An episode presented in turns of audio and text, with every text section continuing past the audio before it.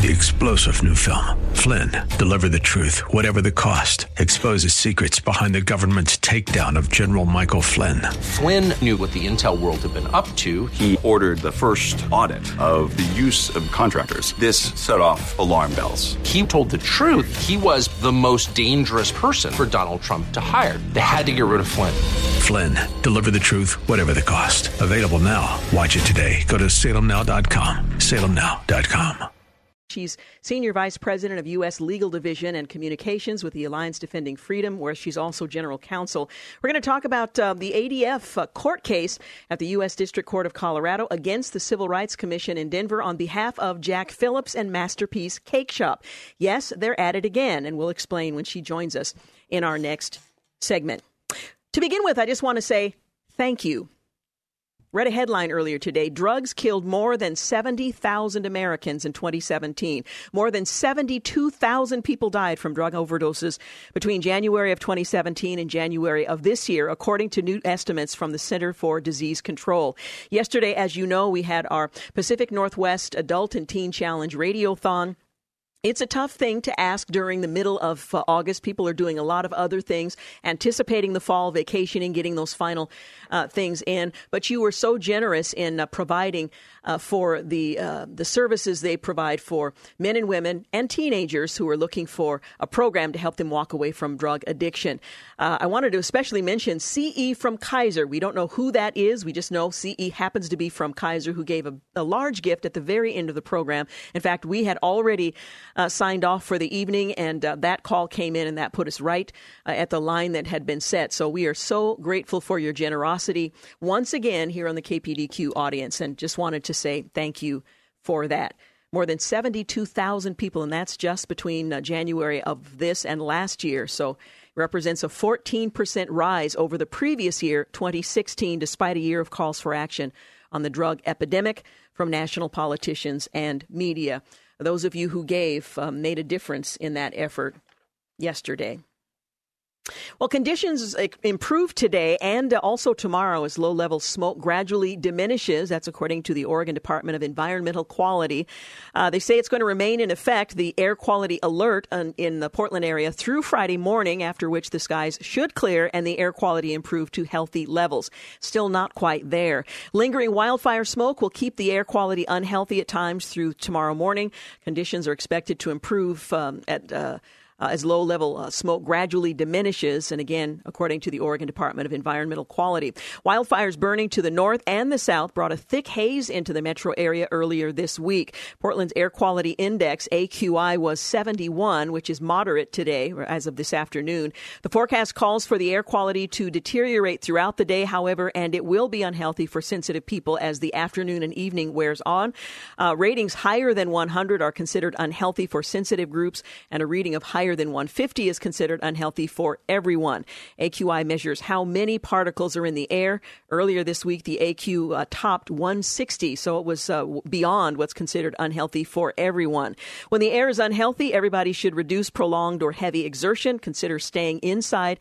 According to the EPA, people with heart and lung disease, older adults, children are at greater risks and should avoid prolonged or heavy exertion uh, at that time.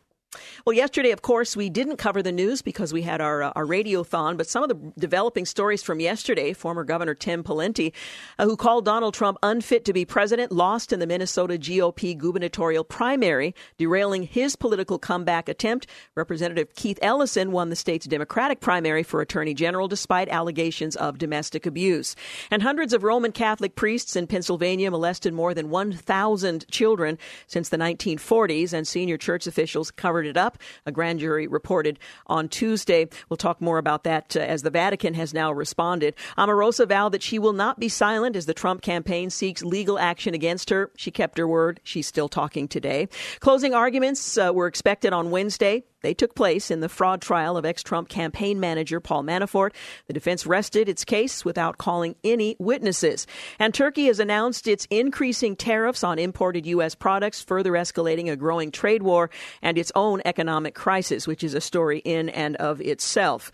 Um, those are some of the top news stories from uh, yesterday, and uh, we're going to have a conversation in a moment with Kristen Waggoner. So we'll tell you a little bit of what's developing today later in the program. Kristen Waggoner is senior vice president of U.S. Legal uh, Division and Communications with the Alliance Defending Freedom. She's also general counsel in the Arizona area, and uh, it's sad to report that the um, Civil Rights Commission of Denver is uh, once again ta- attacking Jack Phillips for declining to make a cake, attorney and attorney, on the day that the U.S. Supreme Court announced that it was uh, going to take up the case. This is, by the way, a six year process.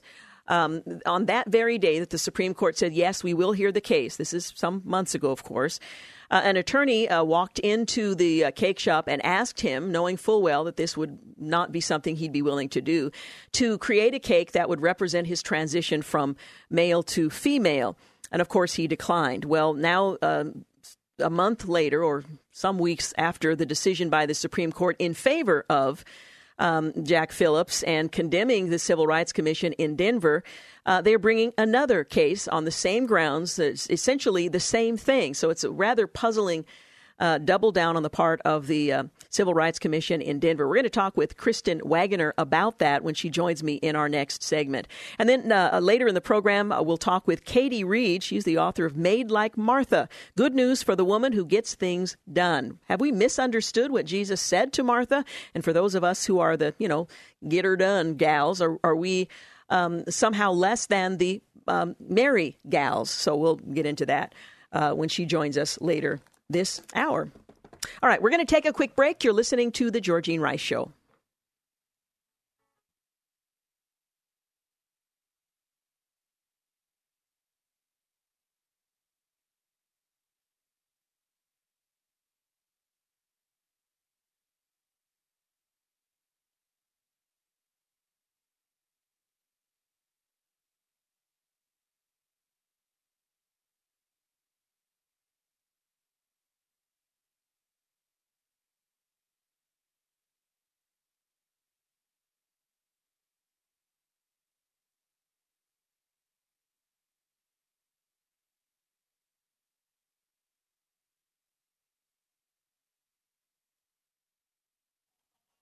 Well, good afternoon and welcome back. You're listening to The Georgene Rice Show. Well, as you know, we've been following the case of Jack Phillips and Masterpiece Cake Shop and the landmark 7 2 victory handed down by the Supreme Court that was released on June the 4th of this year. Well, the court ruled that Jack cannot be singled out for selective enforcement of local laws in his work as a creative professional. The Denver Civil Rights Commission didn't seem to receive the message. And although the court ruled in June that Colorado cannot treat cake artist Jack Phillips differently than others, State officials have continued to do just that in response to a more recent complaint filed against him. Alliance Defending Freedom attorneys representing him and his uh, cake shop filed a federal lawsuit late Tuesday against those officials for doubling down on their anti religious hostility. Here to talk with us about the latest is uh, Kristen Waggoner. She's Senior Vice President of U.S. Legal Division and Communications. She's also General Counsel in Arizona for Alliance Defending Freedom. Thank you so much for joining us today. Thank you for having me.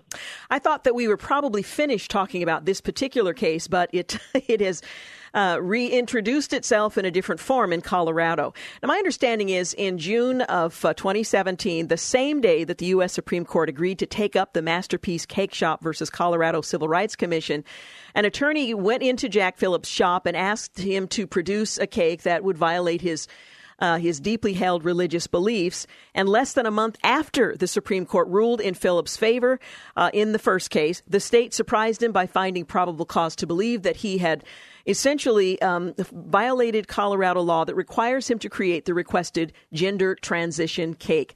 What's happening here, and what doesn't Colorado get?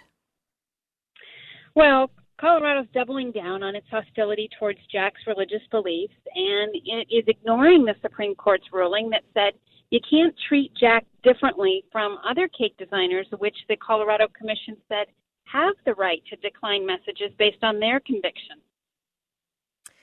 Well, this is rather surprising. It seemed to me that the U.S. Supreme Court decision was quite clear, and yet uh, the Colorado Civil Rights Commission has decided they don't really uh, care. Now, in this most recent cake, an attorney, um, it seems to me, went into the office deliberately to call upon Jack Phillips to create a cake he knew would violate Jack Phillips' conscience. This was a, a cake that was supposed to celebrate a gender transition from male to female, and Jack declined that particular uh, cake.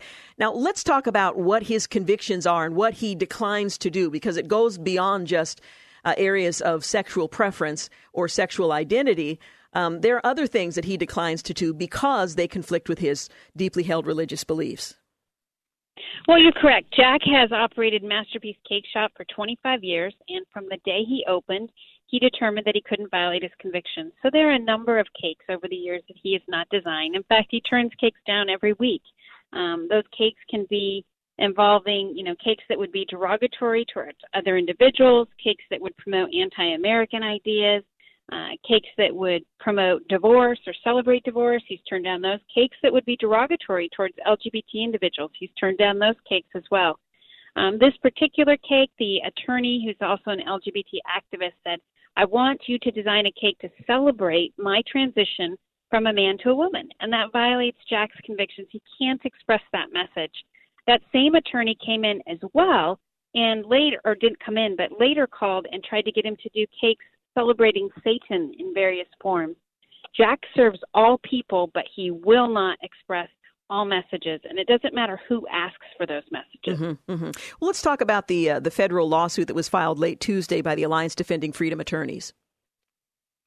Yes, so the lawsuit, we had no choice. Um, I argued the case before the Supreme Court, and we litigated that case for six years. Colorado has been on a six year crusade to crush Jack, and the fact that it would go along with this and treat him unequally, defying the Supreme Court's order, is just maddening. And to protect Jack's business, he's lost 40% of his business over the last six years. He's lost more than half of his employees. He had to file the lawsuit to get the court, the federal court, to protect him against this state government. My understanding is the state had admitted during the, or, or rather before the Supreme Court decision, they admitted that um, cake artists, including Jack, are free to decline to create custom cakes with a specific design that they will not make for anyone. So, on what grounds is it now pursuing this second uh, case against uh, Jack Phillips, given the Supreme Court decision and its own public admission? Well, there there are no grounds. I mean, the Supreme Court has made it so clear that it can't have the double standard and allow cake artists that it agrees with to be able to decline messages. Um, and you're right; it's flatly contradictory with the position that it stood and took before the United States Supreme Court, um, and it just and it violates the Constitution. And frankly, it's in bad faith. So, what happens next? A lawsuit has been filed. The state is pressuring, or the commission is pressuring Jack Phillips. What happens now?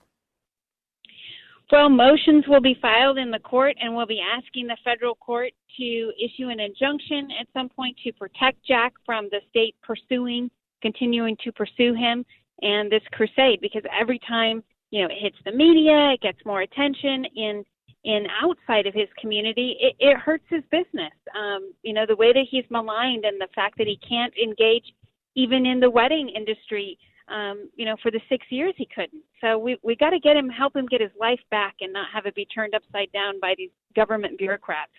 Now, listeners might imagine, well, this is one Christian guy who has a core set of beliefs. Uh, it has to do with him and Colorado. But I think we would do well to consider the broader implications of what the uh, Civil Rights Commission uh, has uh, attempted and been able to do there. What what should we be concerned about uh, more broadly as this kind of practice relates to an individual having the freedom uh, to to uh, practice his artistic um, ability? In this case, uh, as a, a, baker and cake maker, what are the broader implications we should be concerned about? Well, I think there are two primary implications. The first is the question is whether the government can target someone because of their religious beliefs.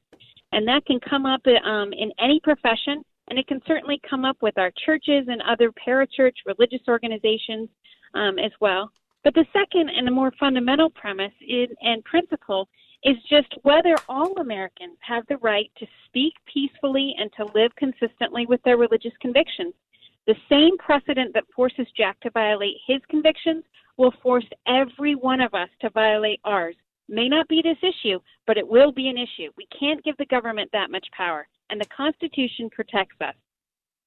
We've been following what's happening in the law and with regard to people um, opposing and defending Jack Phillips. How is he doing personally? This has to be very disheartening given the fact that there was a definitive decision made by the U.S. Supreme Court.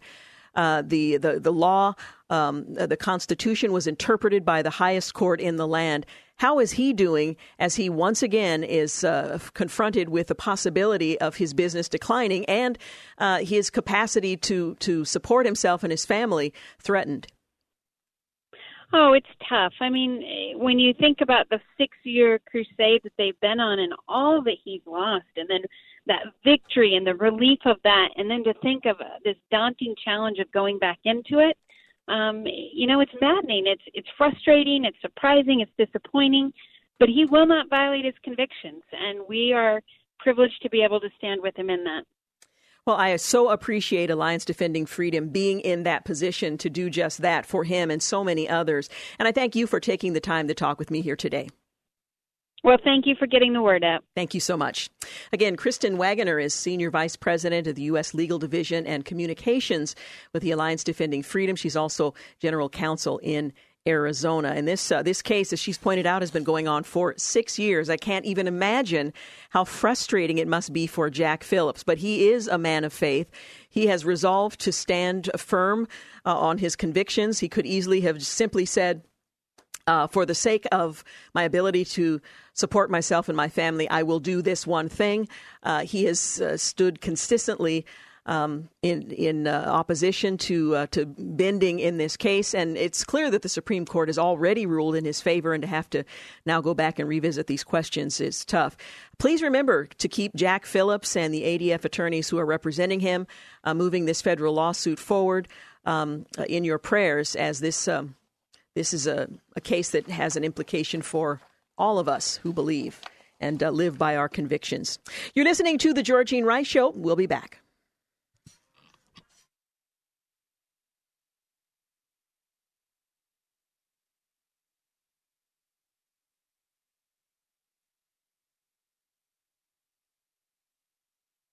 While you're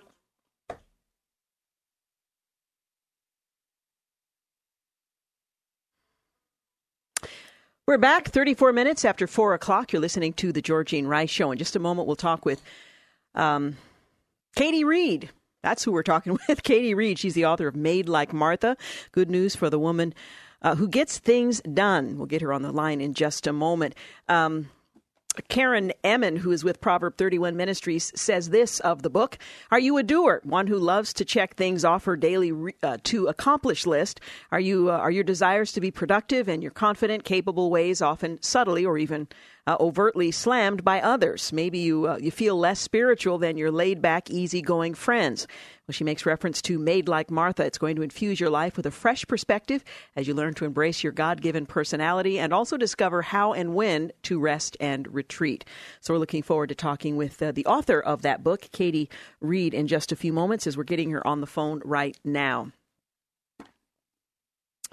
It would be difficult to find an American Christian woman who's not struggled to be more like Mary, the Christ follower who sat at Jesus' feet while her overworked sister Martha labored in the kitchen. Well, this often quoted Bible story from Luke 10 seems to suggest that wanting to serve, achieve, and accomplish things as Martha did was wrong, but is that the case?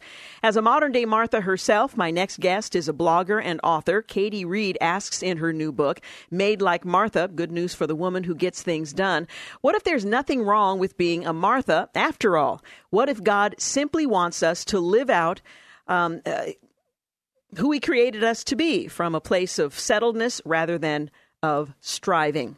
Well, she draws on biblical examples and contemporary stories to remind women that they are beloved daughters of God, not because of what they do or don't do, but because of what Jesus has done for them. For us.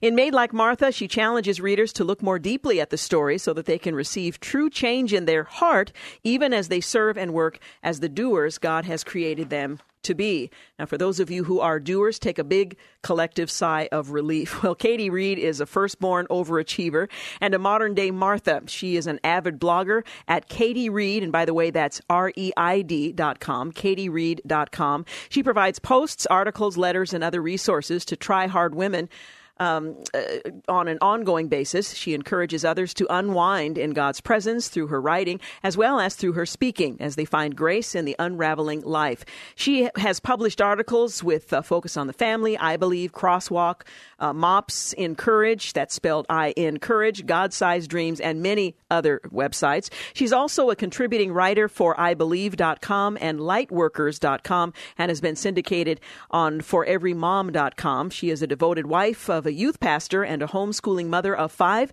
who resides in the middle of Michigan. She joins us today to talk about her much needed book, Made Like Martha Good News for the Woman Who Gets Things Done. Thank you so much for joining us today. I'm so glad to be here. Thanks for having me. Well, it's it's not possible to be the mother of uh, so many, a wife and a mother, and to uh, be married to a youth pastor without being someone who gets things done. so I appreciate uh, that you have written to those of us who feel that we're more like Martha, but it felt like maybe we're we're missing the mark because uh, that's who we tend to be. That's right. Yeah, you know, Martha's fantastic, and those of us that are made like her are as well, but for so long, man, we felt guilty. At least I have when I read that Luke 10 passage when Jesus, you know, kind of has to have a little talking to with Martha. Well, I really appreciate that you encourage us to revisit that portion of Scripture, which we'll do in just a few moments. But why do you think the story of Mary and Martha in the 10th chapter of Luke causes so many of us to feel guilty if we relate more to Martha than perhaps Mary? Well, you know, here's Martha Jesus is in her home. I'm sure there were other people there. Trying to get everything ready. She's frustrated with Mary. She needs some help. And I so badly wanted Jesus to say, Hey, Mary, go help Martha. She's she's stressed out. Right? We all know that's not what he says, right? He tells her she's worried and distracted about many things. And so I think for centuries, those of us that are made like her have felt guilty because you know, not only does Jesus say, hey, you know, you're so worried and distracted, but then he also says, Mary has chosen the good thing, you know, the better part in the situation. And so it kind of is a double whammy, right? Mm-hmm. But I think that there's been messages from the pulpit and there's been books that have kind of elevated Mary to star status. And a lot of us that are wired like Martha have felt like we're you know, something must be wrong with us if we relate to her. And so I really wanted to take a close look at what's really going on here and where have we kind of added things to the story that really aren't there. Yeah. You um, point out that we usually assume that Jesus is criticizing Martha for working too hard, but in, instead it's uh, more of an invitation to walk in freedom instead of fretting. Absolutely.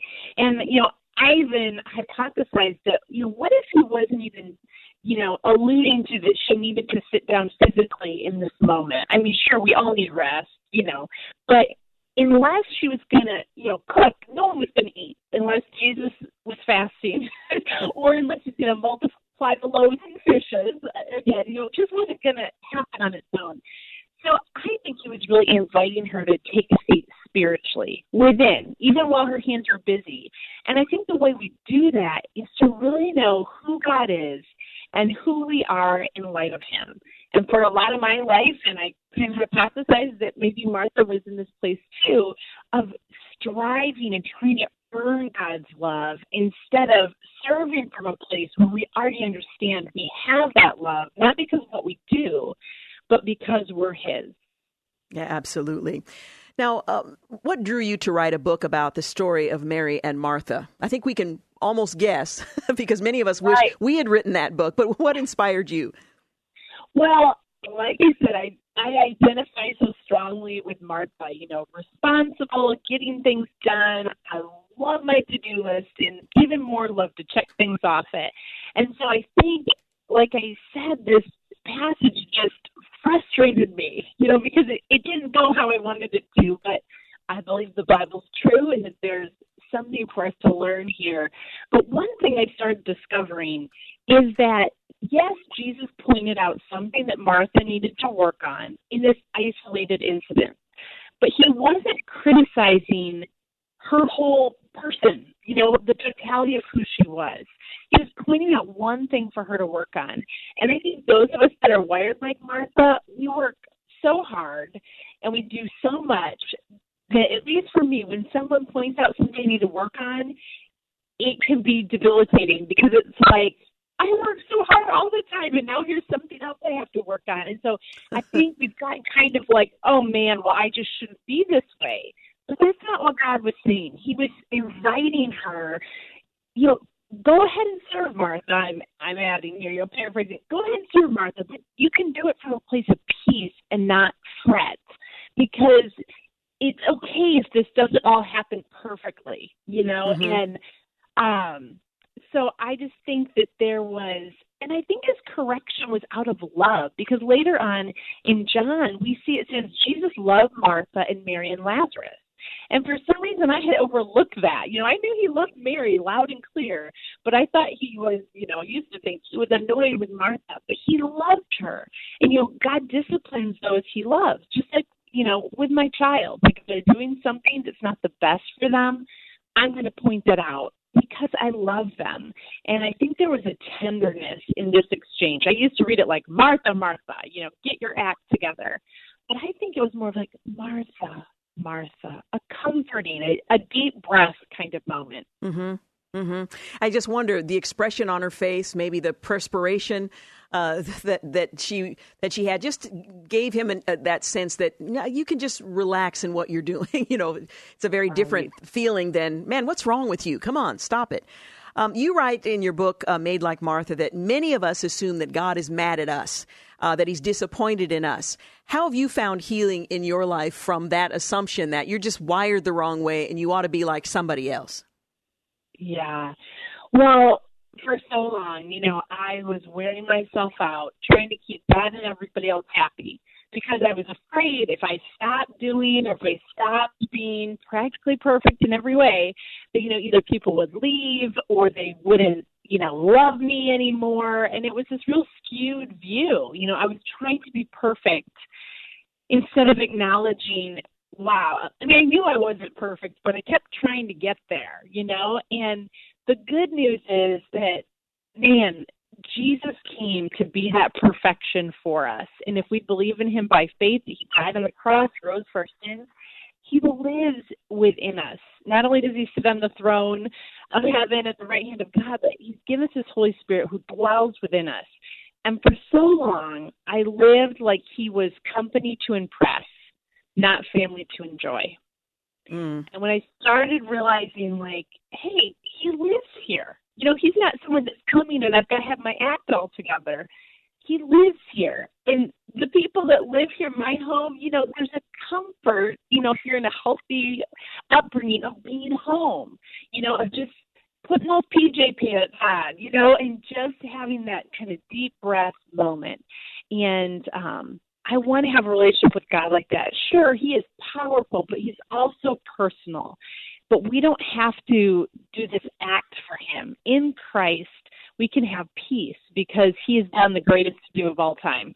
Mm. I love the comparison to someone who's visiting and someone who lives there because it's true when visitors come we make sure all the dust bunnies are at least not visible when when we live together there's a relaxed feeling about how things are uh, and that's that's a much better description of our relationship with Christ and Him dwelling within us.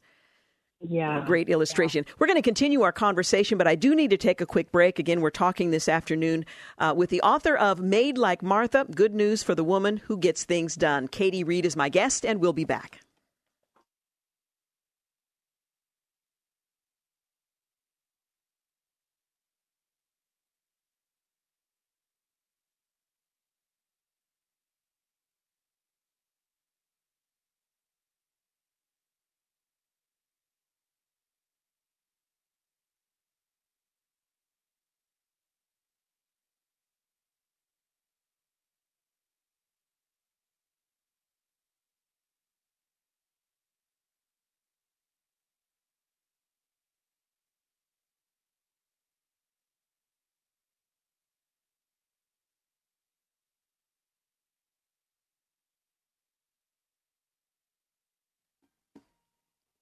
We're back 50 minutes after 4 o'clock. You're listening to The Georgene Rice Show. Continuing my conversation with Katie Reid, author of Made Like Martha. Good news for the woman who gets things done.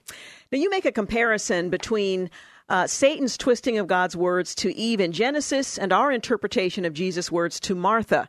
Tell us a bit uh, about that misinterpretation and how that can really wreak havoc in the heart of a woman who gets things done. Yes, you know, I think a lot of women don't realize that man maybe god designed me to be a doer and that this is a good thing indeed.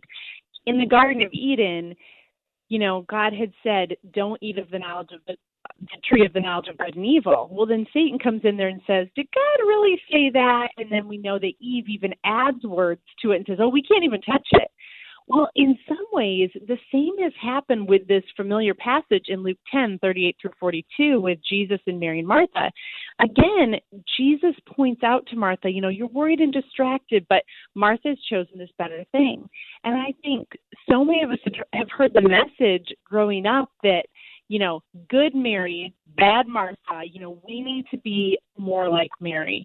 Now, we want to choose, you know, our share of the inheritance. We want to choose to connect with the Lord. That's all important. But that doesn't mean that being a doer is bad. In fact, faith without works is dead. And in Ephesians 2 8 through 10, we see that God has prepared works for us to do in advance you know, before we even came to be. And so works are definitely important, but I think the the freedom piece for Martha's is to realize that we don't have to do these things to be worthy.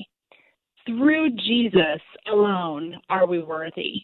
And then we can serve and do these things in thanksgiving and because we're so glad we're loved. And I think that differentiation helps us that are more like Martha to not overdo it. When we realize that our worth was you know, because God made us, it was cemented into ourselves before we could even lift a finger or complete a to do list. My brother has Down syndrome, and he has just as much worth and value as I do in God's eyes. Mm-hmm. But for some reason, I'm kind of handicapped in my ability to realize like my productivity does not equal value, that my value comes, your value comes because God made us in his image from our creator, not because we're so great, you know. And so there's peace that comes from that because even on our worst day, he still loves us the same. And that can be really freeing for those of us that are made like Martha. Yeah, absolutely. On a more practical level, how can we sit at Jesus' feet, even as we go about our busy day, and accomplish the things that God has given us to do? What does that look like? Well, you know, I think about the book by Brother Lawrence. It's an old one called Practicing the Presence of God. Yes. And if I'm getting this right, he was a monk and he had to wash the dishes. Now that doesn't seem like a very, you know, spiritual part of being a monk, but it reminds me just like in church, like someone has to take the trash out, right? It's not going to take itself out. But that when we are have that awareness who God is, who we are in him, we can go and serve from that place of peace and connect with him throughout the day. When we remember that he lives in us, like we talked about, that he's that family to enjoy, we can enjoy him throughout the day, not just when we have a quiet time.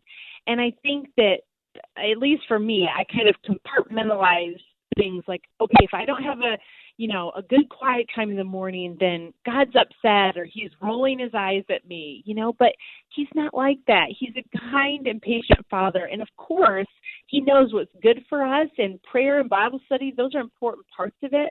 But those aren't the things that make us more loved by him. He loves us, period. And I think a real practical way for those of us that are made like Martha to um not get into a frenzy is to remember three powerful words that we all know, right? Yes, no, and help. But we want to say yes to God's assignments. I can't tell you how many times I've said yes to other things just so that people would like me or because I felt guilty if I didn't do it. But we can help not overdo things when we say yes to God's assignment, and then we want to say no to guilt and manipulation. You know, sometimes when you're a reliable, dependable person, everyone comes to you to help them, and helping people is a great thing, but there's only so many hours in the day. So we don't want to say yes to things that God isn't leading us to do in that season yet the trash must be taken out, right? I'm not talking about being a diva or anything like that. But then the last one that's really hard for those of us that are made like Martha is to say help, to ask for help if we're overwhelmed. Um, and to remember that delegation isn't weak, it's wise, and getting other people on board can be a good thing. Yeah. As a modern Martha with five children, which sounds exhausting in and of itself, what advice do you have for navigating your to do list when it comes to parenting? Well, kind of that delegation piece I was talking mm-hmm. about. You know, our family is very much a team, and my daughter just started the swim team. Um, we've been homeschooling, but she's going to actually go to public high school this fall, and so her schedule is very demanding right now and she typically her chores to do the dishes so we're pitching in and helping her get that done because she's in this busy season there's other times where you know when i was writing the book i was in a really busy season and so my daughter stepped up and started cooking more you know i think it's that team approach that it doesn't rest on one person's shoulders, but we're stronger and better when we're linking arms with one another. Now, for me, that means I have to give up control, and it can't be my way or the highway when it comes to how things get done. But I think, at least for me, the more kids I've had, the more I've had to loosen the reins so that I don't drive myself and everyone else crazy. yeah, you have to adjust your expectations somewhat. That's right. That's right. You write about receiving God's grace in the middle of the messes, and maybe this is a good place to ask the question. What do you mean by that, and how do our Martha personalities make us resistant to messes, which can be something of a challenge? Well, I am a recovering perfectionist, and I have a hunch that Martha was a perfectionist as well. You, you want everything in its place and everything to have an order. And I was just thinking today, I was getting frustrated about some things. I'm like, why am I so frustrated? I'm like, I think it's because I want everything to be perfect. And it's not going to be. You know, I have small kids. They're going to make messes. That is signs of life in our home, which is a blessing, right? Someday I'll miss the smudges and the, you know, stray toilet paper down the hall. But um I think, you know, receiving grace in the moment is just to realize like perfection is not up to me. You know, perfection resides within me in Jesus Christ. And I'm human, I'm not a machine. And I think that can be hard for Marthas to remember. Like, yes, I need to sit down and eat. I need to get a good night's sleep. I will break if I don't take care of myself. And I think that part of that receiving grace is to say, okay, I am not God. God is on the universe and he can manage the whole world and my small one much better than I can. Yeah, absolutely. Well, once again, the name of the book is Made Like Martha Good News for the Woman Who Gets Things Done. Uh, let me ask you, too, for listeners who are interested in following you, what's the best way to connect? Well, if you go to Katie M, M is in Martha, Reid, R-E-I-D dot com, dot com, or madelikemartha dot com. Would love to connect. And as a gift for your listeners, too, if they go to madelikemartha dot com, they can read chapter one for free. So that will give them a taste of the book. And then on Facebook, it's Katie M. Reid, and Instagram and Twitter is Katie underscore M underscore Reid. Would love to connect. Excellent. Well, thank you so much for talking with us. Thanks so much having me. It's my pleasure. Appreciate it. Again, the book is titled Made Like Martha Good News for the Woman Who Gets Things Done. The book is published by Waterbrook. We've got uh, news and traffic coming up next. When we return, we're going to bring you uh, some of the news that's accumulated over the last couple days. So stay with us. One way.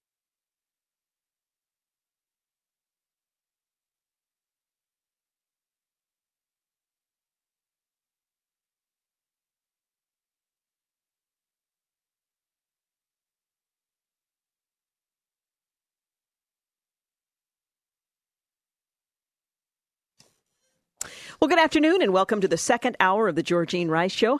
Glad to have you with us. James Blend is engineering and producing today's program. Want to take a moment and just say thank you to those who gave generously to the Pacific Northwest Adult and Teen Challenge Radiothon yesterday. Uh, we um, we're so grateful that we reached the goal that had been set and. Uh, that was due to a call at the very final moment from CE from Kaiser, and we are so grateful uh, for CE and others who responded to the call. Thank you so much. There was a headline earlier today that said uh, drugs killed 72,000 in 2017. That's between 2016 and 2017, or I'm sorry, 2017 through uh, 2018, uh, January, and that was uh, something like a 40% increase from the year before, the year 2016. So this is a growing problem, and those of you who uh, gave yesterday, um, we're part of that solution. So thank you so very much for that. Taking a look at some of the uh, developing stories from uh, from uh, today, President Trump revoked the security clearance of former CIA Director John Brennan and suggested in an interview that Brennan's role in the Russian investigation influenced his decision. The clearances of other Obama era officials and others are under review at this time. And jury deliberations in the fraud trial of, of Paul Manafort are expected, uh, where they actually did begin earlier today after heated closing arguments yesterday between prosecutors and the former Trump campaign manager's defense team. And the president and New York uh, Governor Andrew Cuomo, a potential 2020 presidential candidate, engaged in a war of words after Cuomo said on Wednesday that America was never that great. One man has been arrested after more than 70 people overdosed around the park in New Haven, Connecticut on Wednesday. And uh, police say that this is due to synthetic marijuana that apparently has no age limit in terms of who can purchase it legally.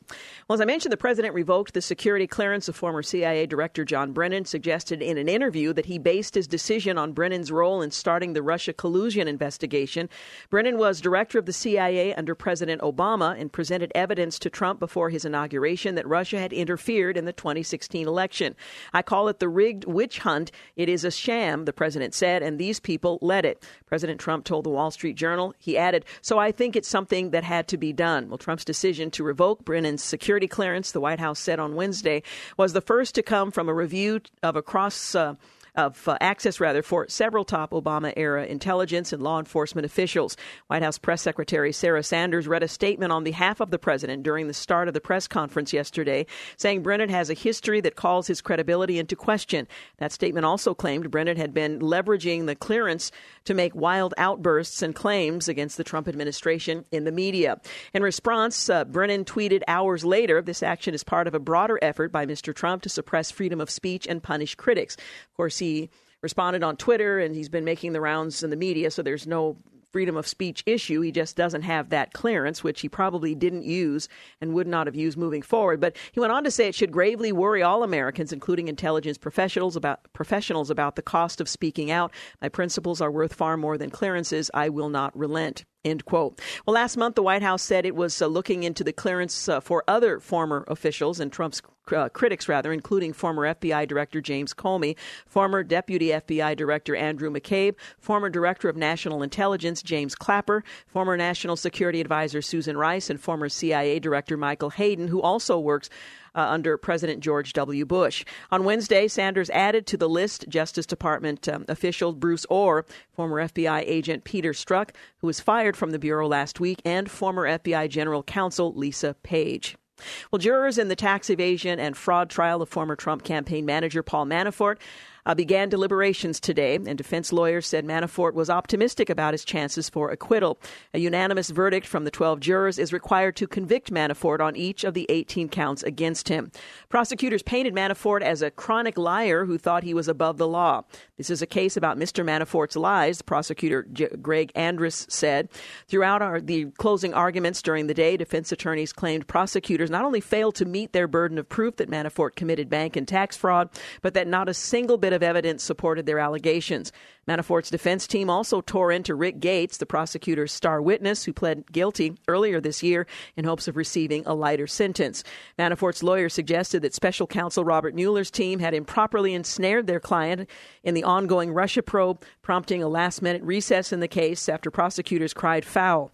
Judge T.S. Ellis III told jurors to ignore the defense team's suggestion that the Mueller prosecution was politically motivated. And President Trump fired back at Andrew Cuomo late Wednesday, saying the Democratic New York uh, governor is having a total meltdown after he declared and um, uh, at an earlier um, bill signing that America was never that great during the event in New York. But the line drew grasps from the crowd. We not, we're uh, not only to make um, let me get this right. We're not going to make America great again. It was never that great, Cuomo said. Well, in response to the remark, the president tweeted, as he so often does, Can you believe this is the governor of the highest tax state in the U.S., Andrew Cuomo, having a total meltdown? Cuomo fired back at the president on Twitter shortly after at Real uh, Donald Trump. What you say would be uh, great again would not be great at all. We will uh, not go back to discrimination, segregation, sexism, isolationism, racism, or the KKK, the tweet said in another bit of hyperbole.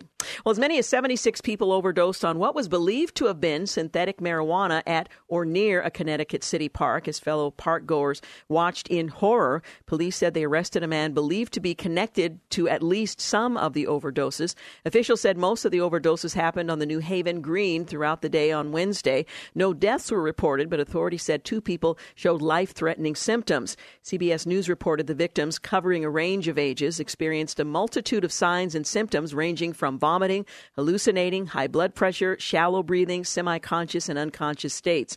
Um, the director of the city's Office of Emergency Operations stated.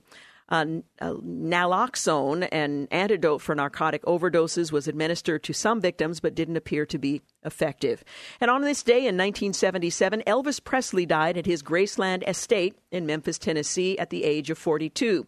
This is also the day that Aretha Franklin passed away. And on this day in 1962, the Beatles fire their original drummer, Pete Best, replacing him with well, Ringo Starr. And on this day in 1954, Sports Illustrated is first published by Time Inc. And in 1948, on this day, Babe Ruth dies in New York. He was 53. Claiming that FBI investigation, investigations into Hillary Clinton's email and the Carter Page FISA warrant were corrupt to the core, U.S. Senator Lindsey Graham on Wednesday called for the appointment of a special prosecutor to handle both probes. Graham, a South Carolina Republican, said FBI investigators were in the tank for Clinton and that the FISA warrant process was abused, possibly in a criminal fashion. What do you think Democrats would uh, be saying if a Republican, if the RNC, Republican National Committee, hired a former British agent to go to Russia to get dirt on Hillary Clinton? Graham asked. Um, uh, the this was an appropriate an uh, appropriate decision given Mr. Strzok's conduct, referring to his being let go. Well, Graham said he's grown tired of talking about the Clinton email investigation and the 2016 FISA warrant to wiretap Page, the former Trump campaign advisor. He said an outside investigator could hopefully approach the issue with a nonpartisan perspective. Well, good luck with that. Democrats have said the FISA warrant application shows the Justice Department acted correctly in its probe. Democrats also point to ex FBI Director James Comey's decision to announce the reopening of the Clinton email probe just days before the 2016 presidential election as an example of no bias. Comey has since said that he was operating at the time in a in a world where Hillary Clinton was going to beat Donald Trump. Well, Graham's remarks came a day after former FBI agent Peter Strzok was fired over text messages that were critical of Trump. The Vatican responded uh, on Thursday to the report of hundreds of Pennsylvania priests abusing children, saying in a statement, There are two words that can express the feelings faced with these horrible crimes shame, and sorrow. The abuses described in the report are criminal and morally reprehensible, the statement read. Those acts were betrayals of trust that robbed survivors of their dignity and their faith. Well, more than 1,000 children were allegedly abused by more than 300 predator priests, and the church officials who uh, accused, uh, who are accused of uh, a covering up the allegations, a grand jury report released on Tuesday said the church must learn hard lessons from its past, and these should be accountable, and there should be accountability for both abusers and those who permitted abuse to occur. The Vatican said.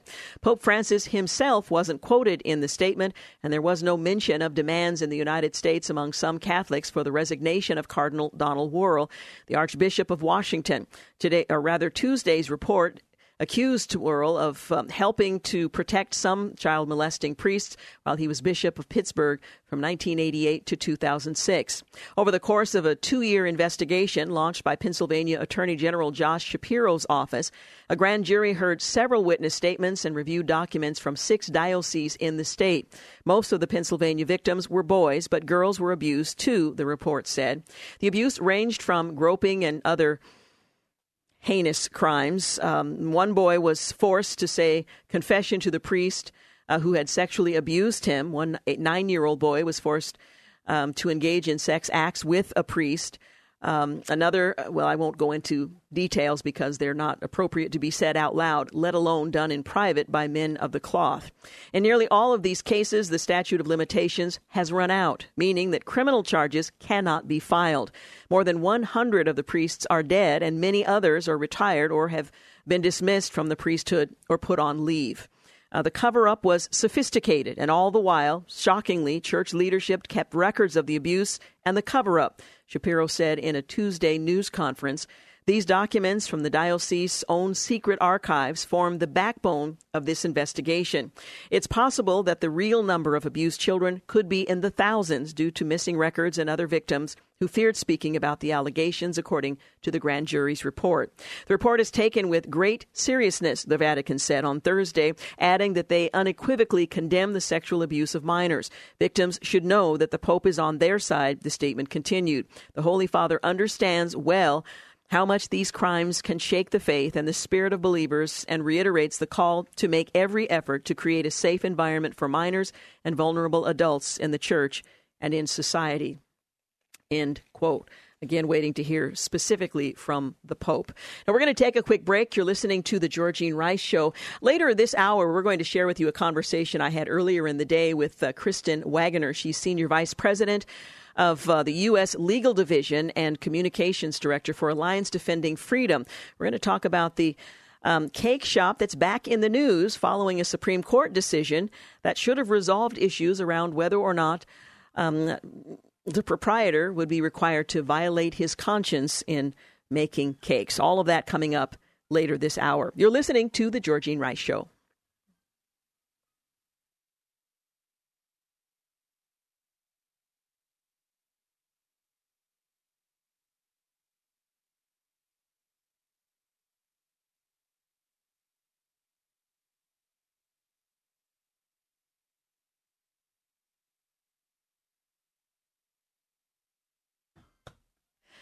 We're back 22 minutes after 5 o'clock. You're listening to The Georgene Rice Show. Well, today, hundreds of newspapers blasted President Trump with coordinated editorials aimed at defending the mainstream media against his attacks. But at least one prominent political watchdog thinks the synchronized uh, pro press assignment will backfire. In fact, the Senate yesterday passed a resolution saying, no, we don't believe the uh, the media is the enemy of the people. Well, the president, as you well know, has mocked the media, specifically CNN, NBC, the New York Times, with a variety of nicknames such as fake news, which does occur quite frequently, and has even referred to them as the enemy of the people.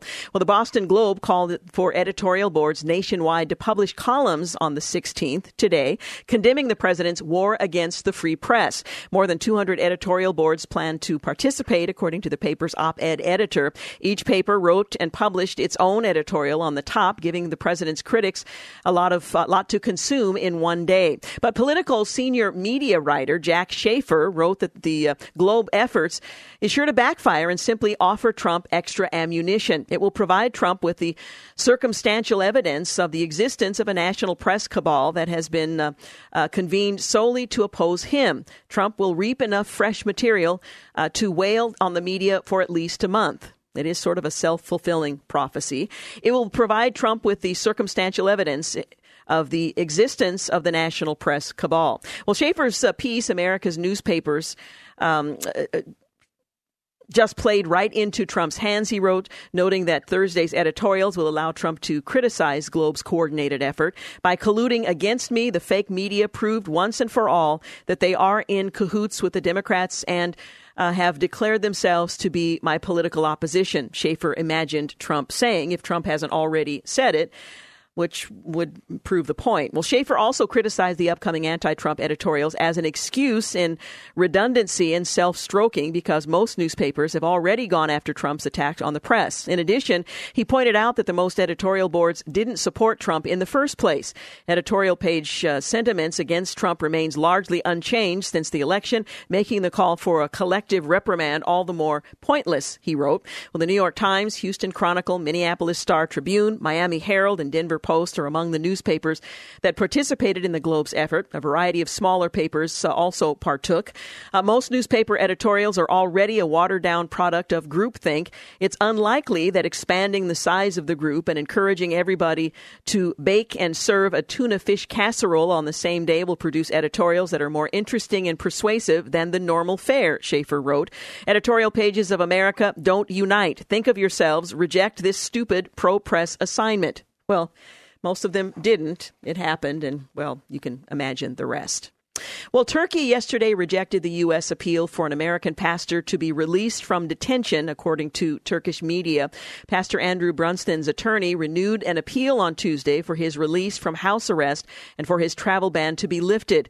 Pastor Brunson was arrested in October of 2016 during a nationwide purge of suspected dissidents following the aftermath of a failed coup in July of 2016. Brunson was moved to house arrest in July of um, uh, this year. Well, the 50 year old pastor is now being tried for espionage and terror related charges. Pastor Brunson and the U.S. government vehemently denied those charges. A court in uh, Izmir rejected the appeal, but a higher court will review the appeal, the report said. The clergyman is at the center of a heightened tension between NATO allies, Turkey and the United States. The U.S. recently slapped financial sanctions on two Turkish ministers and double steel and aluminum, uh, aluminum tariffs on Turkey over Brunson's continued detention, although uh, Sarah Huckabee Sanders made a distinction between the uh, steel and aluminum tariffs being unrelated, um, but the other, uh, the financial sanctions being related to Pastor Brunson. So those two should not be conflated as the same. Turkey imposed retaliatory tariffs of its own on Wednesday against certain U.S. goods. Turkey is on the brink of financial and economic meltdown. This is a tough time to be the leader of uh, Turkey as an authoritarian. Uh, leader.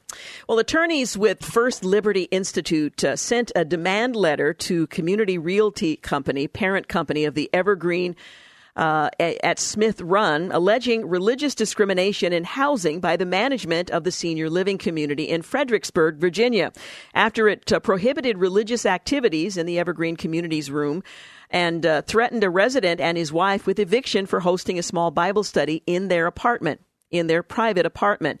Evicting elderly residents from their home for holding a Bible study is not only outrageous, it's illegal. That's a quote from Lea Patterson, Associate Counsel for First Liberty. It's frightening that a management company would use the, the threat of eviction to stop residents from meeting together to discuss any issue, let alone their faith.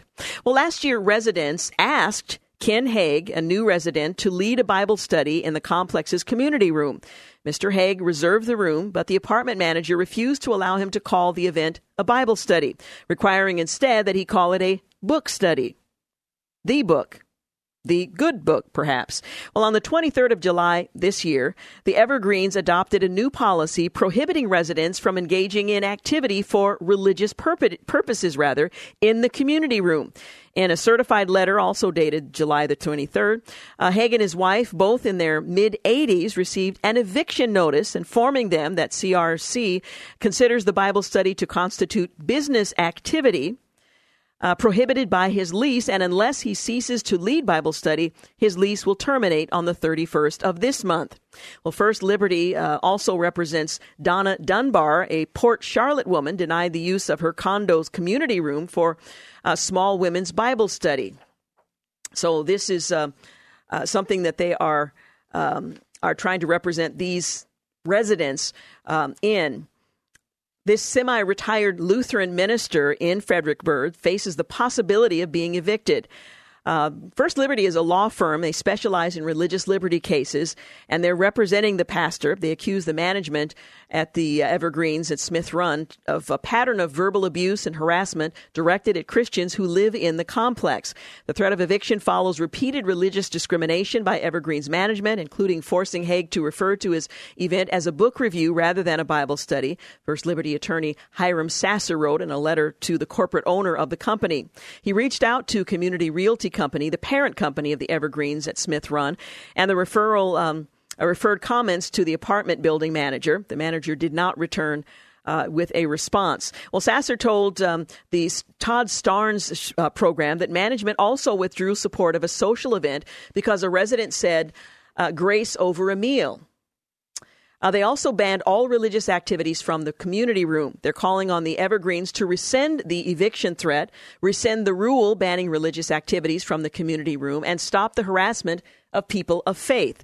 Pastor Haig's uh, troubles with management began back in 2017 when 20 residents asked for a non denominational Bible study in the community room. We'll follow this case as it develops, as um, this uh, First Liberty Institute, this law firm that specializes in religious liberty cases, uh, has taken up the matter. 30 minutes after 5 o'clock, you're listening to The Georgene Rice Show. Up next, we'll share my earlier conversation with Kristen Waggoner.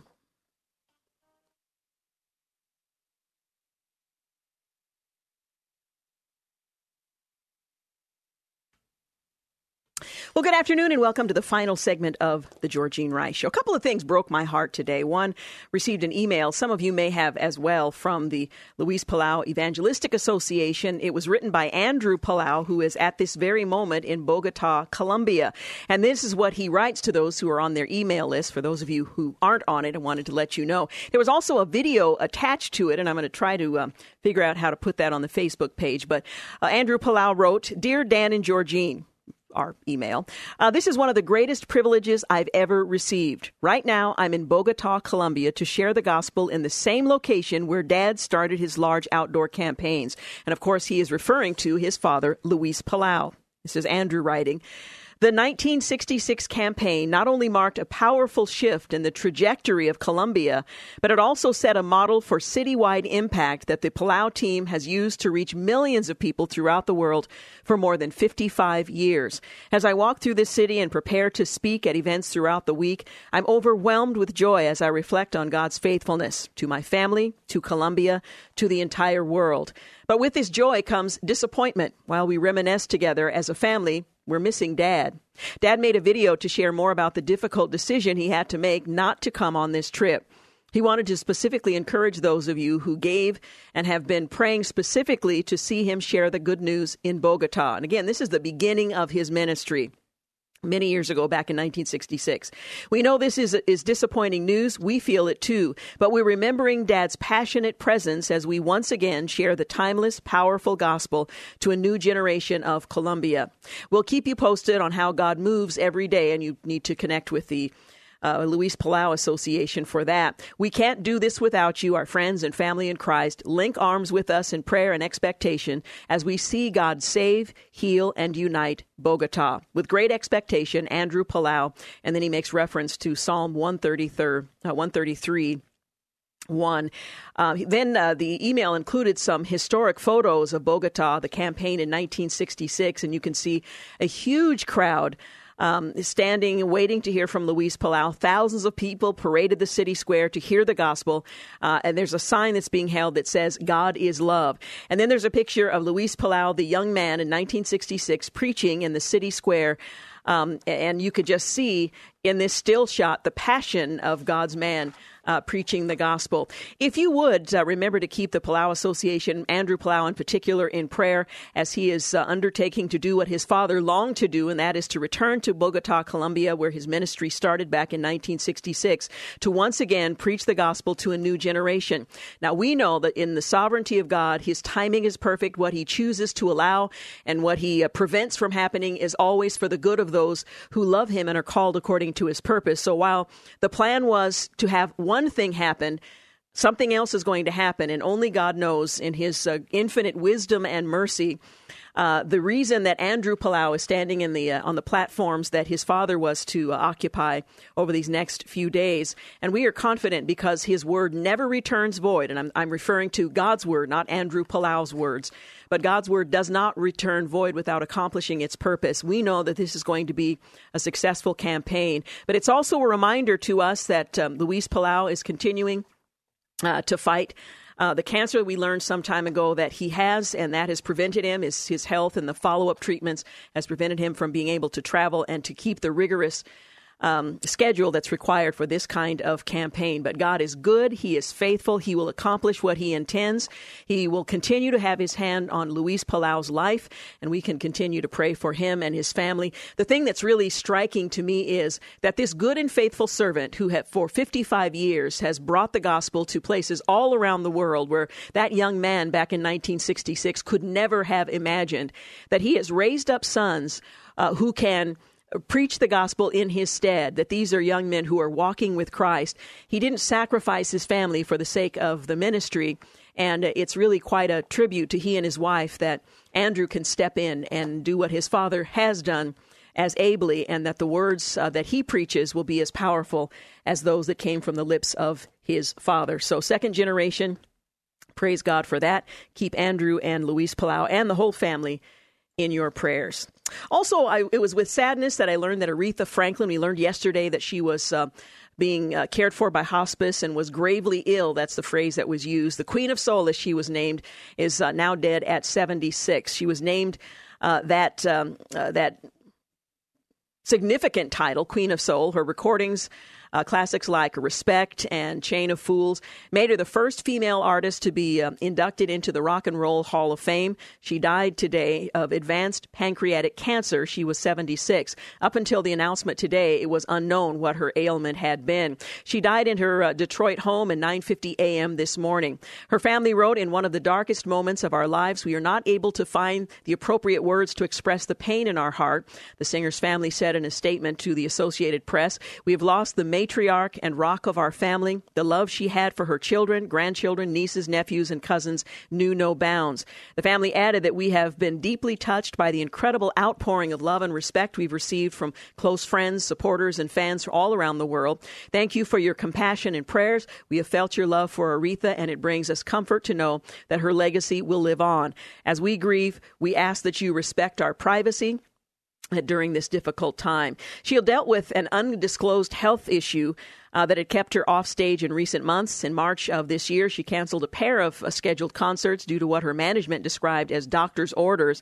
In subsequent months, she canceled scheduled performances in Boston and Toronto, with management again saying that her doctors had, had uh, told her to stay off the road and rest completely. At one of her last public performances in June of 2017, she uh, closed out a concert, uh, a free concert in her hometown of Detroit with a message God bless you, God keep you, keep me in your prayers. Well, Aretha Franklin, as you may know, grew up in the church, and what she brought to secular music was a, a, a rendition of gospel music. And I have to tell you, she sang gospel music in the uh, public square in the secular arena like nobody else. But there are gospel singers right here in the city of Portland and its environs that can sing just as well as she does, and they're singing gospel music. Jerutha Nickelberry, as she was known as a teenager, Jerutha Favorell um, Greenidge, as she is known now. Um, oh, her name has just escaped me. Um, Saida.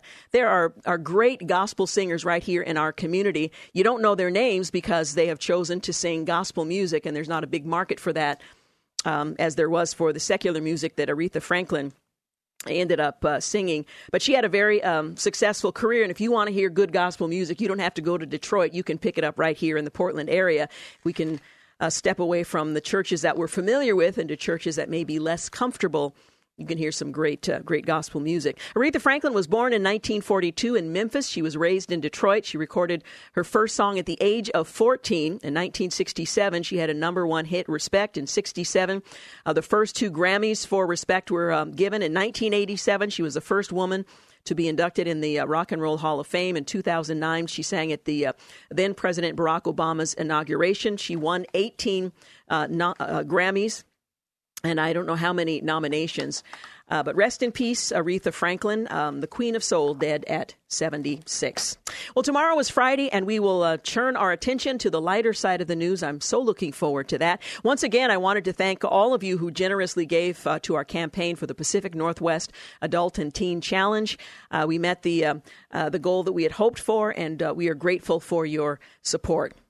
Want to thank James Blend for engineering and producing today's program, and thank you for making the Georgene Rice Show part of your day. Have a great night.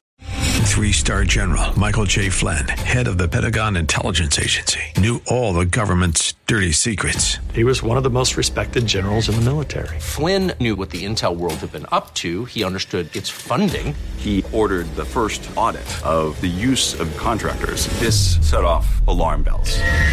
The explosive new documentary, Flynn, Deliver the Truth, Whatever the Cost, uncovers the facts behind this scandal. Flynn told the truth. He was the most dangerous person for Donald Trump to hire. I find out the worst enemy that I'm going to face in my life is right here in America. They took my assessment and they wanted me to change it. And I was like, I'm not changing it. They had to get rid of Flynn with in depth interviews, archival footage, and never before seen personal records of the man behind the headlines. I just felt like I was drowning. Flynn, deliver the truth, whatever the cost. Available now. Watch it today. Go to salemnow.com. Salemnow.com.